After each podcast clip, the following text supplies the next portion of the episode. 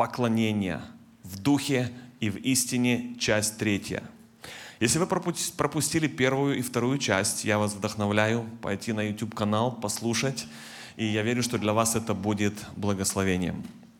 Из прошлых частей я хочу сегодня напомнить семь принципов поклонения, о которых Иисус учит, и это все взято из книги Иоанна, 4 глава, из, на основе беседы Иисуса Христа с самарянкой. И вот эти семь принципов. Первое, что мы научились, что неважно, кто ты, Бог не разделяет людей на нации и классы, когда мы говорим о вере в Бога, поклонении Богу. Помните, мы там с вами читали, что между самарянами иудеями была вражда. Иисус Христос нарушает все это, такие политические недоразумения.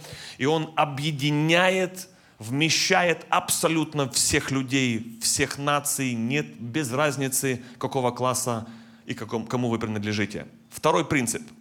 Не важно, не так важно место, на котором вы поклоняетесь, главное, поклоняйтесь в духе. И здесь тоже Иисус Христос объясняет самарянке, без разницы, Иерусалим или гора, хотя у христиан есть место для поклонения, это церковь, где мы собраны сегодня, но Иисус учит верующих людей, что поклонение должно выходить намного дальше за стены церковного здания. Третий принцип. Не важно, не так важна форма или стиль поклонения – Самое главное – это состояние сердца. Помните, когда Иисус учит ее о поклонении, заметьте, там нигде, никак не сказано о деталях, как это нужно делать. Какие песни петь, какую музыку играть, какой должен быть стиль. Абсолютно ничего. Главная мысль – поклоняйтесь в духе и в истине. Принцип, форма служения в каждой церкви есть. Ее нужно уважать, культуру каждой церкви. Но это второстепенно. Самое главное – это состояние сердца. Четвертый принцип. Поклонение начинается с признания твоего состояния. Снова возвращаемся назад. Беседа Иисуса с самарянкой. Он ей говорит, правду ты сказала. Она признала свое состояние, живет с бойфрендом. Помните, пять мужей – греховный образ жизни, двойная жизнь и говорит на духовные темы. Иисус ей говорит, стоп, стоп, стоп, давай сначала поговорим о личной жизни. Итак, принцип поклонения начинается с признания твоего состояния, о котором никто не знает, а дальше поклоняйся. Пятый принцип. Поклонение – это образ жизни. Это не только вот полчаса или час в церкви мы постояли, помолились, попели, а, выглядели правильно это и в понедельник, и среда, твои дела, слова, все это, это поклонение Богу, это наша жизнь. Шестой принцип – поклонение основано на познании истины. И здесь, друзья, внимание, это фундаментальный пункт, о котором мы больше всего поговорим сегодня. На чем основано? Почему мы это делаем? Если у вас кто-то спросит, а почему ты поклоняешься, ты сможешь объяснить? Кроме того, ну у нас так в церкви принято. Здесь не идет речь об этом. На чем оно основано? И седьмой, уверовавшие, верующие люди должны поклоняться. Итак, переходим к третьей части. Вопрос, которым я задаюсь сегодня, это причина для поклонения. Следующий слайд. Причина, почему мы это делаем. Вернемся к тексту Евангелия Иоанна, 4 глава, 23 стих там написано, но настанет время, и настало уже, когда истинные поклонники будут поклоняться Отцу в духе и истине. Ибо таких поклонников Отец ищет себе. Бог есть Дух. И поклоняющиеся Ему должны поклоняться в духе и истине. Итак, причина для поклонения. Первая мысль, она очень легкий ответ, потому что сам текст его нам дает. Почему мы поклоняемся? Потому что Бог так сказал. В священном писании для нас так написано, чтобы люди поклонялись Богу. Этого Бог ожидает от верующих в Него, и думаю, что это требует справедливость. Сколько Бог сделал для нас, для людей, когда мы понимаем и осознаем смысл жизни, который мы имеем через Иисуса Христа, то это вызывает у нас вот это желание поклоняться Богу. В этом коротком отрывке, если вы видите только два стиха, можно также увидеть пять основных пунктов, на которые мы сегодня с вами сделаем ударение. Они на экране. Первое. Истинные поклонники. Второе. Будут поклоняться. Третье. Поклонение в истине. Четвертое. Ищет поклонников. И пятое. Должны поклоняться. Видите, тема не меняется, но каждый из них требует глубокого внимания. Итак, по порядку, по каждому из них. Первое – истинные поклонники. Так написано в этом тексте. Что для нас это значит? Это значит, что есть неистинные. Это значит, что есть не настоящие поклонники. Есть те, которые прикидываются, притворяются, так себя называют, считают. А есть другой уровень. Есть настоящие поклонники. Это значит неформальное какое-то выражение, форма, традиции и так далее. Здесь также можно заметить, что Бог, для Него очень важна искренность, честность. Важно не только присутствие твоего тела, хотя, слава Богу, что мы собрались. Иисус часто, помните, обличал людей в чем? В лицемерии, в двойной жизни – и когда ты поклоняешься Богу, если ты относишь себя к истинным поклонникам, то это требует все твое сердце, все твои мысли, мысли и полное твое внимание. И хотя мы с вами понимаем, что поклонение для нас это не только вот время здесь, в церкви, один раз в неделю, но даже когда мы собираемся здесь вместе, и то иногда нас бывает шатает, правда?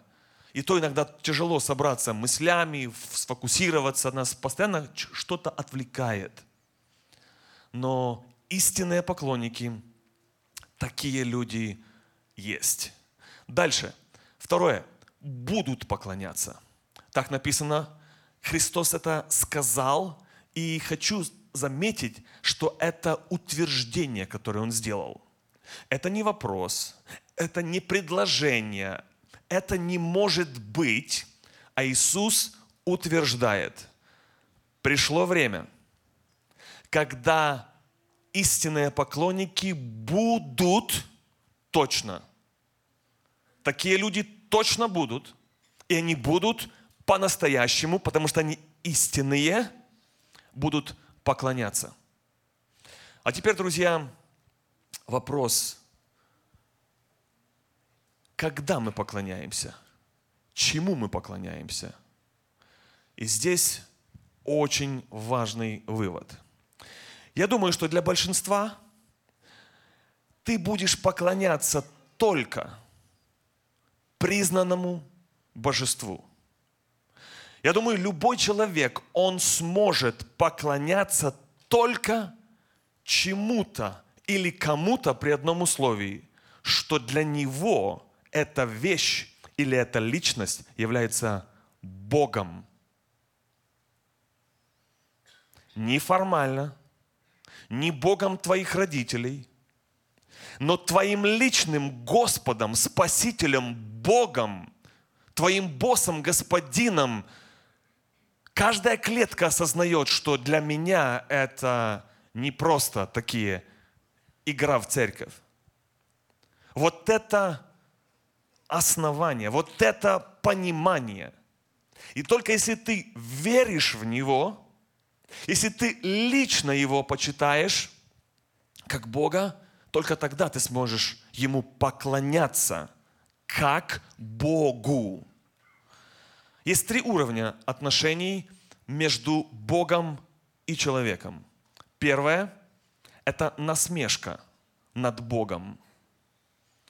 Люди, которые презирают, унижают, насмехаются. Второй – это уважение. А третий, самый высокий – поклонение. Какой уровень отношений у тебя с Богом? Я думаю, что если бы вы приехали в какое-нибудь дикое племя, и там у них стояли какие-то статуи деревянные, железные, идолы, которых они сами сделали. И они бы им поклонялись. Ваша реакция? Они бы там падали на колени, они бы там, э, ну вот как-то э, выражали свое. Что вы бы делали? Другой пример. Представьте себе, что вы попали в мечеть, где мусульманский народ поклоняется своему Богу.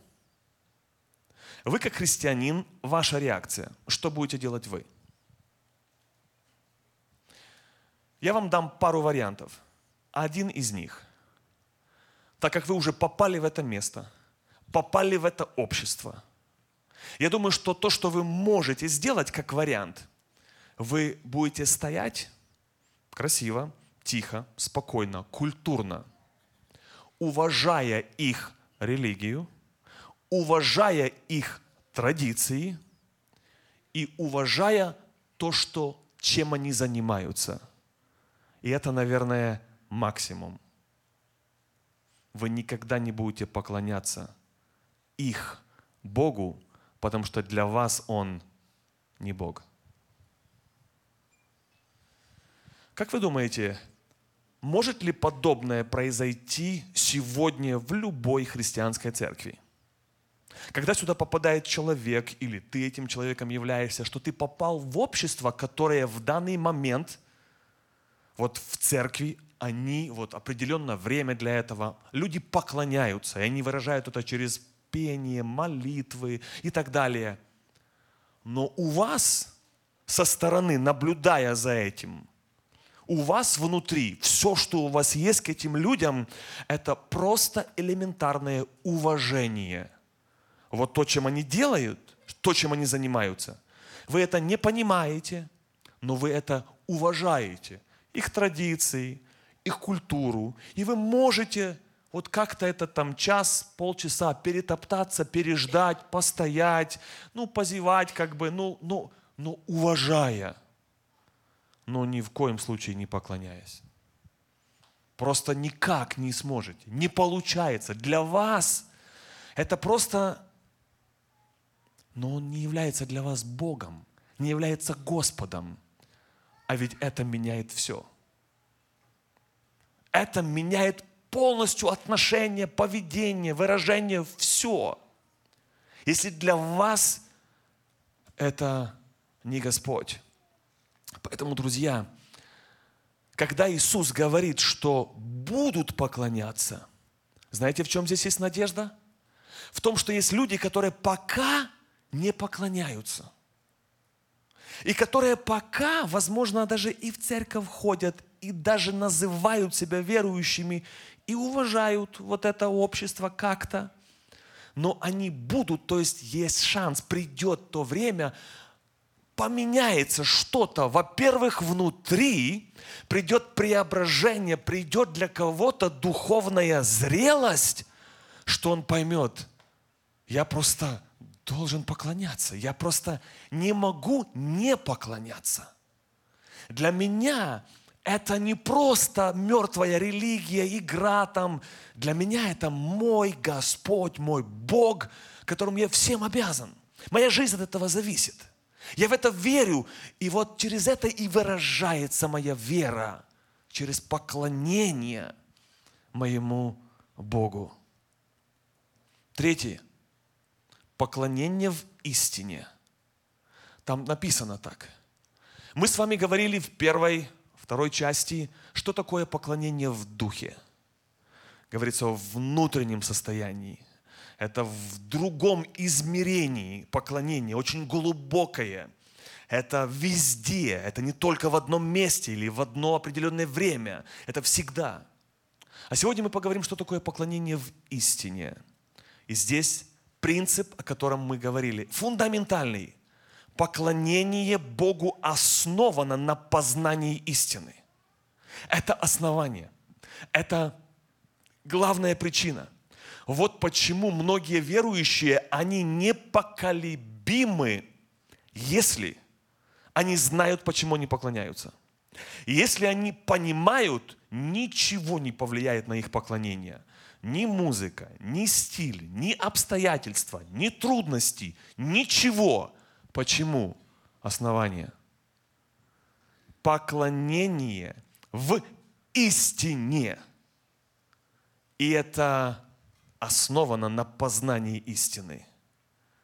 И истина, что это? Правда, справедливый вопрос. Вот как раз истина о том, кто такой Христос, она и является центром поклонения. В диалоге с самарянкой Иисус открывает себя ей, кто Он является для нее, что Он Мессия, Он Спаситель, Он Господь. А дальше на вопрос, кто есть, что такое есть истина – Давайте вспомним диалог Иисуса с Пилатом. Иоанна 18 глава. Иисус отвечает и говорит, «Я на то родился и на то пришел в мир, чтобы свидетельствовать о истине. И всякий, кто от истины, что делает? Слушает голоса моего». Пилат сказал ему, что есть истина? Знак вопроса. И сказав это, опять вышел к иудеям. Первое. Из этого текста, я думаю, важно вспомнить, что в то время в римской развратной империи истина, можно сказать, перестала существовать. Я думаю, что и сегодня в нашей либеральном обществе – границы, понятие, что такое истина, очень размыто. Но возвращаемся назад к тексту. Пилат задает вопрос. Оказывается, в этом коротком диалоге Пилата что-то зацепило. То, что Иисус сказал, буквально пару предложений. И его как будто где-то подсознательно он понимает, что то, что Иисус рассказывает, это важно. И у него вопрос, он задает, ну что есть истина? Но дальше следите за текстом. Задал вопрос и сразу развернулся и вышел. Стоп, подожди, ты же спросил, а ответ нужен? Ну ладно, в другой раз. Как вам кажется, оказывается, можно задавать вопросы – на которые ответ вас не сильно интересует. Но зато вопросы правильные. Зато как бы выглядишь так духовным и нормальным, даже истину вроде бы типа ищешь и интересуешься. Но понятно, что Пилат, не дожидаясь ответа, дает знать, что дальше вести беседу, на его взгляд, бесполезную, как ему казалось, не имеет смысла он пытается как бы своим поведением передать, что у каждого своя истина. У тебя твоя, а у нас тут своя. Пилат понимает, что ответ на вопрос, что есть истина, это требует внимания. А у него на это просто нет времени. Иисус говорит, кто от истины, тот что? Слушает мой голос, мои слова, идет за мной, повинуется, понимая, что такое истина. Но и сегодня, друзья, я думаю, что бывает люди, как бы задают вопросы правильные, и оно звучит духовно. И находятся вроде бы близко или среди нас, или как бы к Иисусу вроде бы так вот все, кажется, тянется. Но на самом деле их вообще не интересует истина. У них она своя. Их она устраивает. Они так уже давно живут. Дальше мы видим, что Иисус, Иоанна 14,6, ответ, говорит, «Я есть путь и истина и жизнь». То есть Иисус ясно в текстах нам объясняет, кто, что такое истина. Сам Иисус, Он и есть эта истина. И понимание того, кто Он и что Он сделал для нас, это и влияет на нас. Откровение в том, что Он есть Мессия и Спаситель, и приводит нас к поклонению. Важно подметить, что истина, она есть только одна. Иногда говорят, что в спорах рождается истина.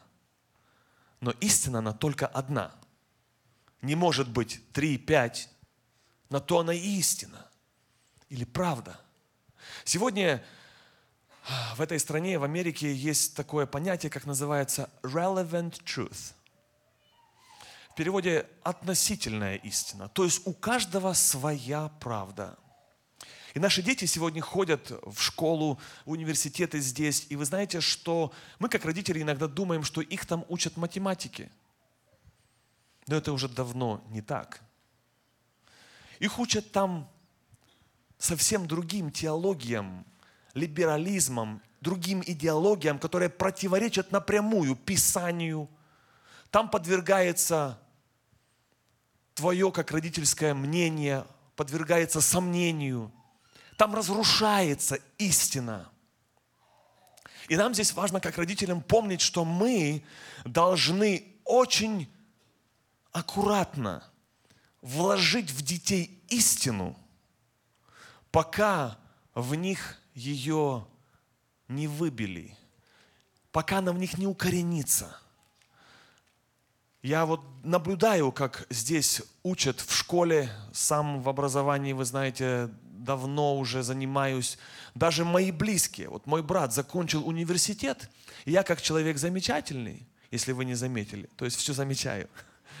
Я вот заметил, что у него сразу мысли другие. Я вот ход мыслей ловлю просто, просто brainwash, просто промыли мозги. Уже как бы уже просто думает по-другому. А вопрос, а где же истина? Ну, вот есть такое мнение, вот есть такое мнение, а вот есть и такое мнение. Все, релакс. Вот к чему, друзья, сегодня нас ведут. Понятие истины полностью отравляется, оно как будто разрушается. В этом есть специальная адженда. И потом, представьте, наши дети вырастут, и вроде бы они и наши, а у них мысли, кажется, ну кто тебя этому научил? Возьмите вот Моисея, да, пример. Когда он попал, перед тем, как он попал в египетский дворец, то мы помним, что перед этим его мама, ее родная мама, взяла его и вскормила, написано, и воспитала, а потом отдала фараону. Сколько лет прошло? Точно как будто бы мы ну, не знаем, но вот просто так возьмем примерно там от 5 до 7 лет, ну скажем, дошкольный возраст. Вот пару лет вот у нее было воспитать. Потом он попал в школу Египта – языческую атмосферу. И там его учили другим теологиям и другим истинам. А теперь внимание. Когда Моисей вырос, то он сказал, я лучше буду страдать с народом Божьим. Вы поняли, как истина проросла и дала свои корни? Корни выросли – Поэтому для нас, родителей, я думаю, это напоминание. Пока еще детки в школу не пошли, мы думаем, они маленькие, ничего не понимают. А потом, когда уже будут много понимать, то вам скажут, мама, ты ничего не понимаешь. Вот как нам важно эту истину вкладывать в детей. потому что сегодня ее бомбят. И для нас, для христиан, когда Иисус Христос говорит «Я есть истина», это фундаментальное, фундаментальное понимание или откровение. Это наше желание действовать основано на этой правдивой информации, в которую мы верим. И наше прославление или поклонение зависит от познания Бога. Чем больше ты Его знаешь, чем больше ты Его ценишь. На следующем слайде попробуйте закончить эту фразу. Чем глубже твое откровение, тем глубже твое, громко, правильно, уверенно и громко, все вместе. Чем глубже твое откровение, тем глубже твое поклонение.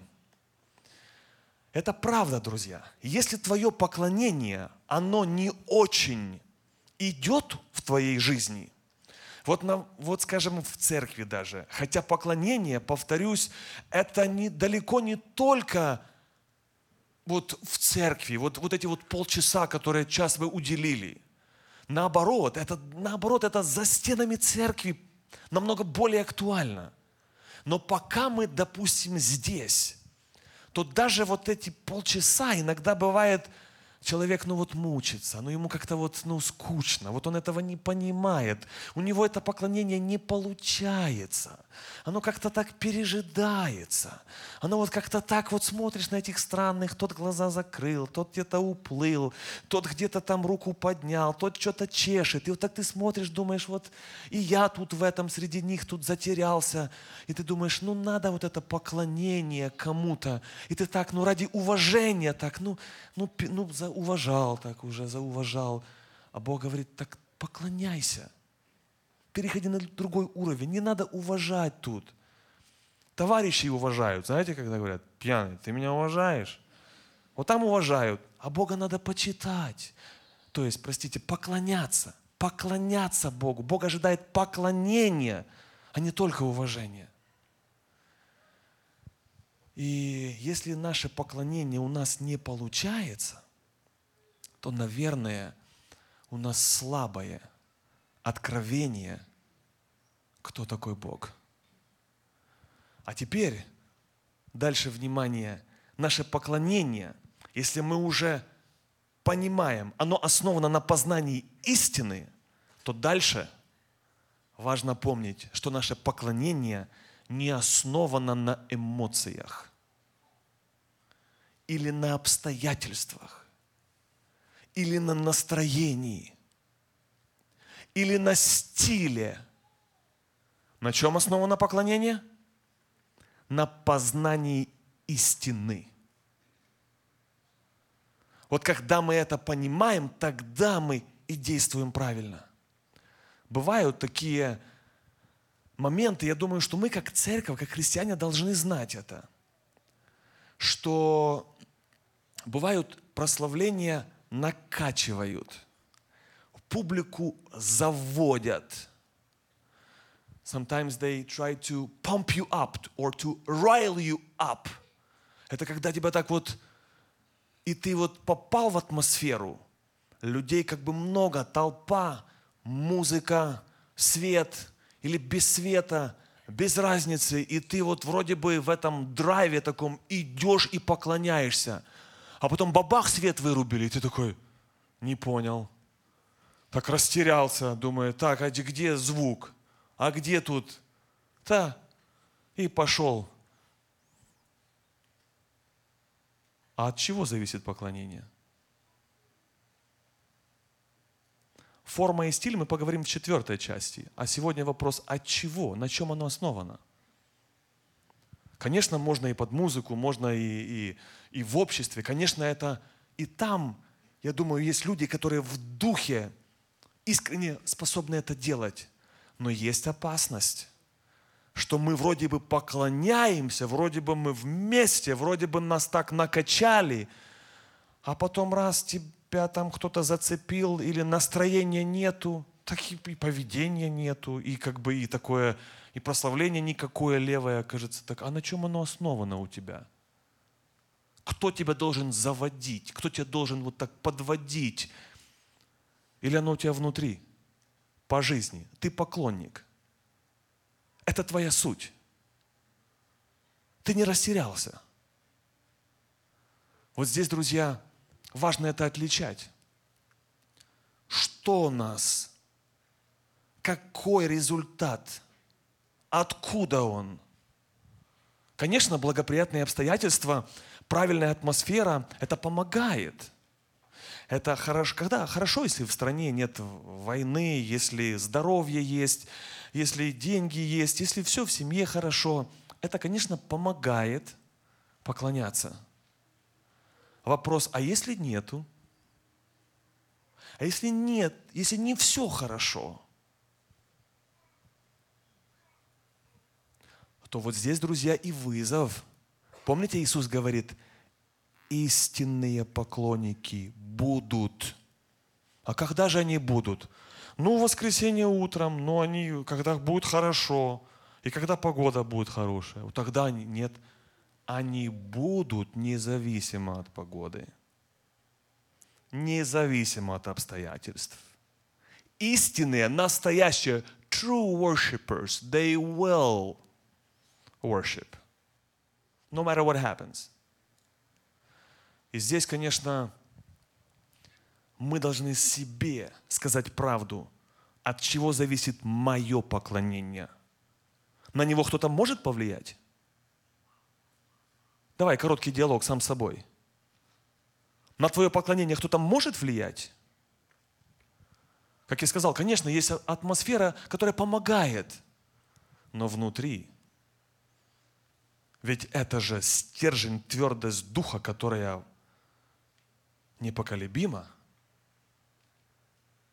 Вот посмотрите, поклонение апостол Павел и Сила в тюрьме сидят побитые, закованные цепями, будущее неизвестно, и они начинают прославление и поклонение.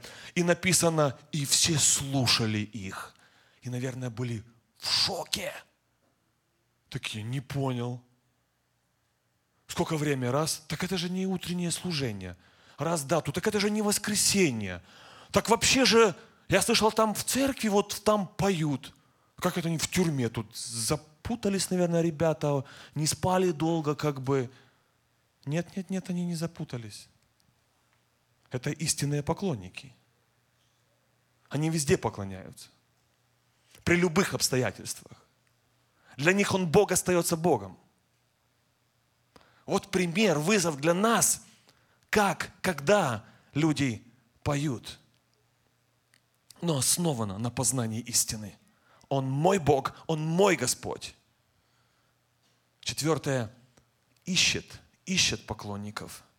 Написано, Бог ищет поклонников. Люди, мы многое в жизни ищем, а вот интересно, чего же ищет Бог? И э, первое, чего Бог ищет, кто помнит, что еще Бог ищет из Писания? Кто может вспомнить? Бог ищет веру. Луки 18 глава, это не будет на экране, написано, Бог не найдет ли веру на земле? То есть Бог это реально в людях ценит и ищет. Второе, Бог ищет верность. Верность. Об этом тоже написано, второе Паралипоменон, 16 а, стих. Божьи глаза обозревают всю землю, сканируют все. Представляете, какой search? Это вам не просто Google search. И дальше написано, чтобы поддерживать, благословлять тех, чье сердце полностью, вполне предано. А по-английски написано loyal spirit, верный дух. А третье, что Бог ищет, написано на экране. Поклонников. Бог ищет что? Еще раз. Веру. Второе. Верность. И третье. Поклонников. И здесь так мы смотрим на это и думаем, ну я, наверное, захотел стать волонтером – и Богу помочь. Вот Бог ищет, а я так думаю, дай-ка я Богу помогу. Итак, идея пришла, и я говорю, ну, извиняюсь, Господь, если, вы, если ты ищешь действительно поклонников, приходи к нам в церковь. В воскресенье утром они все там.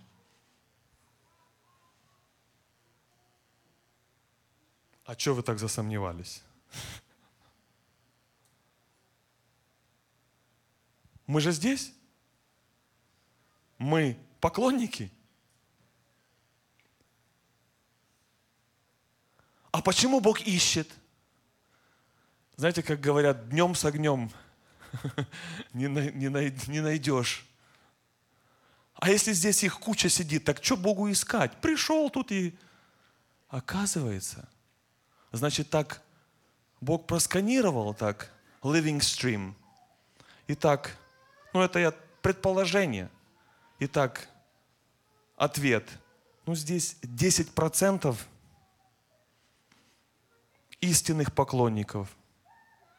А я? Ну, можно называться, можно притворяться, можно стремиться, можно как бы... Вариантов миллион, а истинных таких Бог ищет. Интересно, как-то у Бога такие принципы, да, вот стандарты, вот кажется, ну, я верующий всю жизнь, ну, я вот здесь сижу, как бы, ну, что там искать? Так вот в этом-то и вся проблема, что и верующий давно, и сидишь, как бы, только не знаешь почему. И здесь, друзья, нам важно понимать, что наша вера в Бога выражается в поклонении Ему – если мы в Бога верим, то она обязательно будет выражаться через наше поклонение Богу. Ты не сможешь не поклоняться. Не получается по-другому. Это все твоя суть, естество твое, оно к этому тянется. И вот последний пункт, он это хорошо подчеркивает, должны поклоняться – написано «должны поклоняться Богу в духе и истине». И здесь у вас, наверное, есть мнение. Правда? Насчет прославления у вас есть мнение, насчет поклонения у вас есть мнение. И у вас, наверное, есть вопрос, куда обратиться, куда пойти со своим мнением.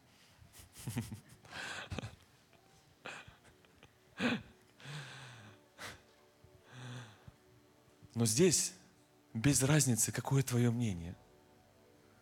Написано в Писании, должны поклоняться. А у меня есть мнение, поздравляю. А Бог сказал, должны.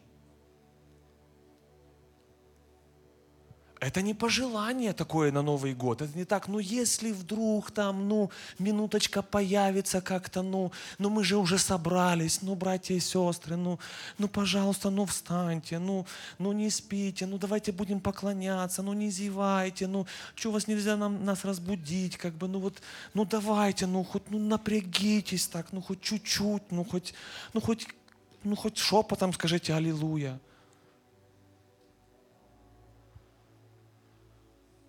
Многие считают вот эту часть поклонения не главным, не важным.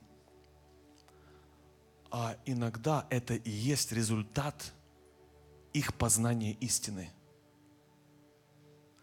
Потому что поклонение основано на познании истины. Друзья, Бог ожидает, даже, наверное, можно читать, требует поклонения. И если он говорит «должен», то у меня к вам вопрос. Вспомните еще, кому еще Иисус Христос сказал то же слово «ты должен». Он самарянке сказал «должны», а кому еще он сказал? Правильный ответ – Никодим. Иоанна 3 глава, ему Иисус говорит, если кто не родится от воды и духа, не может войти в Царствие Божье, не может быть спасенным. И дальше тебе должно. You must be born again. Ты должен родиться свыше. Друзья, вы видите параллель? Ты должен поклоняться в духе и истине, и ты должен родиться свыше. А что идет первое? Очень важный вывод. Ты никогда просто не сможешь поклоняться, если ты не рожден свыше. Писание призывает жить по духу, поступать по духу, поклоняться в духе. А для этого нужно, чтобы твой дух был живой. Для этого нужно, чтобы твой дух был возрожден. Поэтому, если, возможно, у некоторых не получается, и оно так вот как-то тянется, вот так вот, может быть. И сегодня тебе Иисус говорит, тебе надо родиться свыше. Ты должен. Иначе тебе вот это все не понять, не, его как-то не достигнуть, если ты не пройдешь, ты должен родиться свыше. Друзья, поклонение – это реакция, это действие новой природы.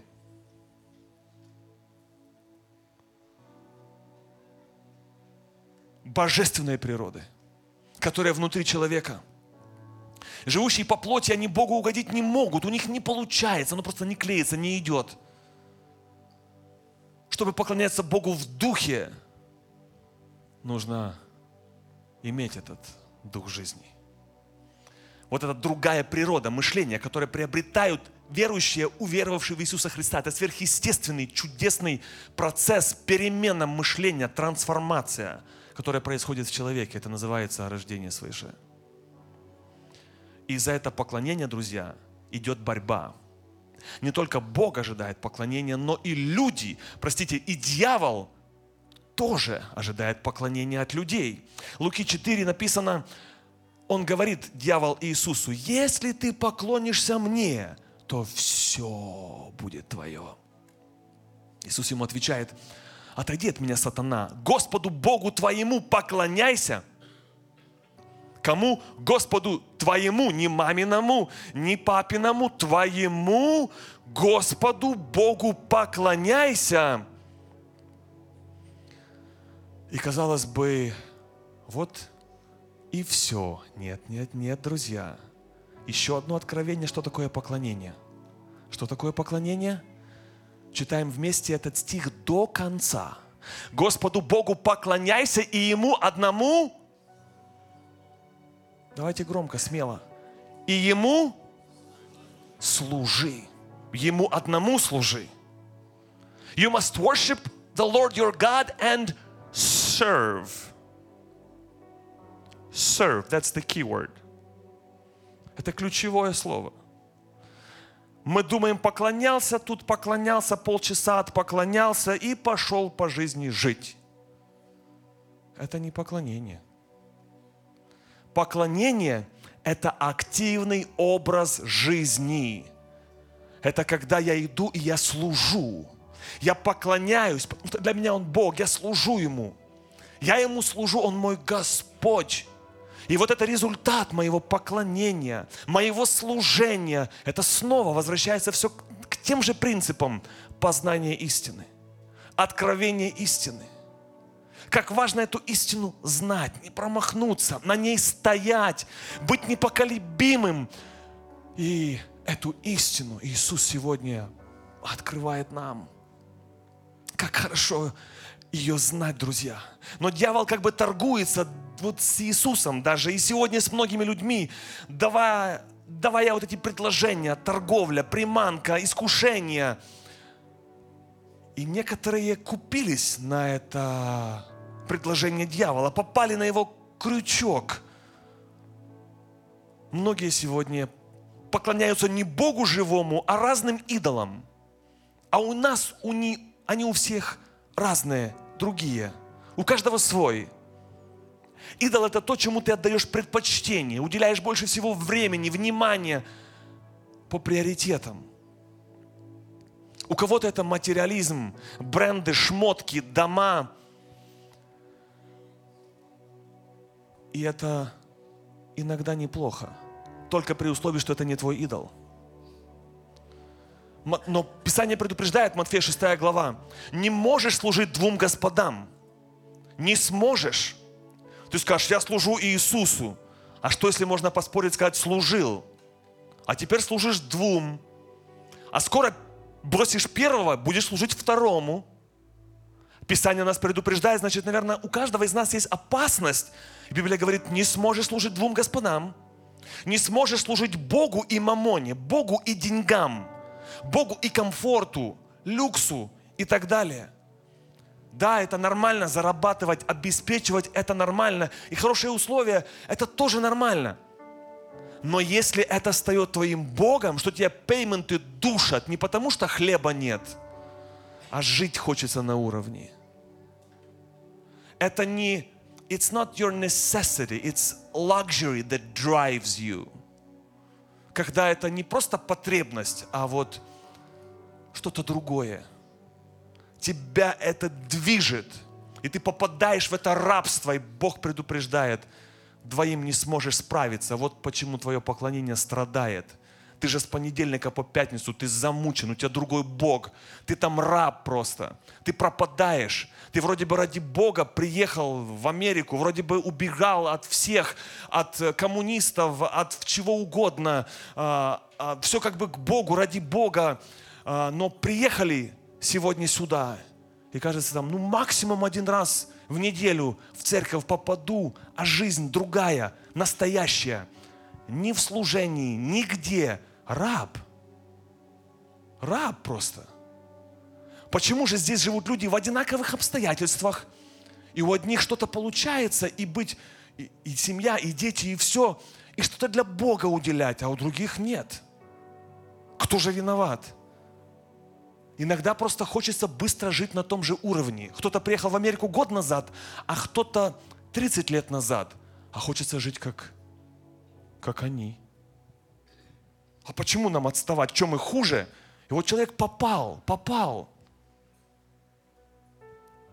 А потом, кажется, поклоняемся, поклоняемся, а тут же ж мозги не выключаются. Сбилы, долги, не хватает, все. Я понимаю, сезоны бывают сложные. Главное – сердце, мотивы. Мотивы сердца, стремления. Уровень, как у тех, которые 20 лет приехали – или 30? Или у тебя есть Бог, которому ты поклоняешься независимо от твоего уровня? А когда не получается поклоняться, может быть, вот и причина. Двум ты не сможешь. Вот почему пришел к Господу, а поклонение ну, не идет. Вот как-то так все сухо, ни, никак. Идешь домой и думаешь, кто виноват?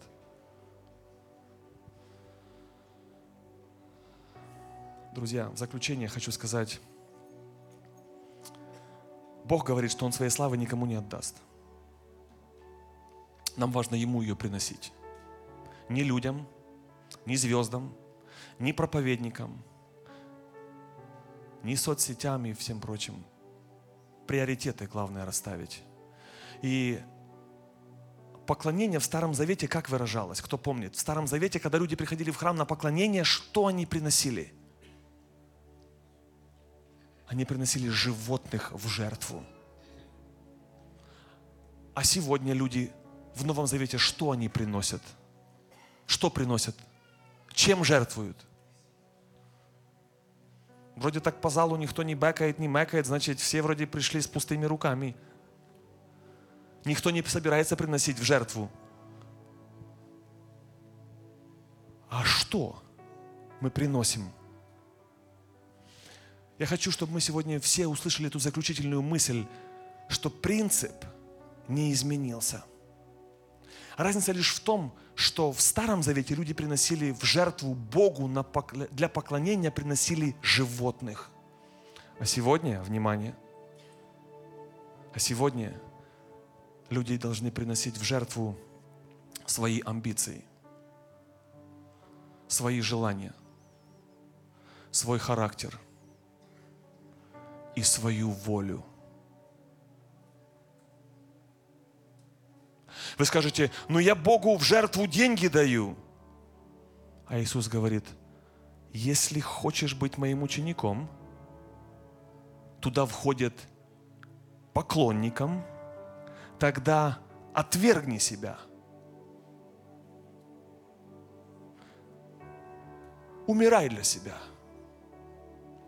Возьми свой крест и следуй за мной. Так что такое поклонение? Приноси в жертву свою волю. Вы теперь понимаете, почему Бог ищет поклонников? А мы думали, мы тут руки подняли, глаза закатали, три раза аллилуйя сказали. Бог ищет, ищет поклонников, которые готовы приносить в жертву ради Его воли.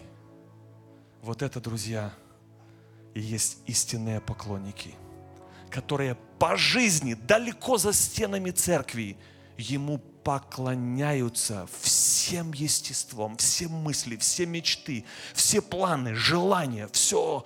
Ты мой Бог, you are my God, I belong to you, я тебе принадлежу, я тебе поклоняюсь. Здесь вот это полчаса, are you kidding me? Вот это прославление, это it's a joke, это вообще, это для меня это недостаточно.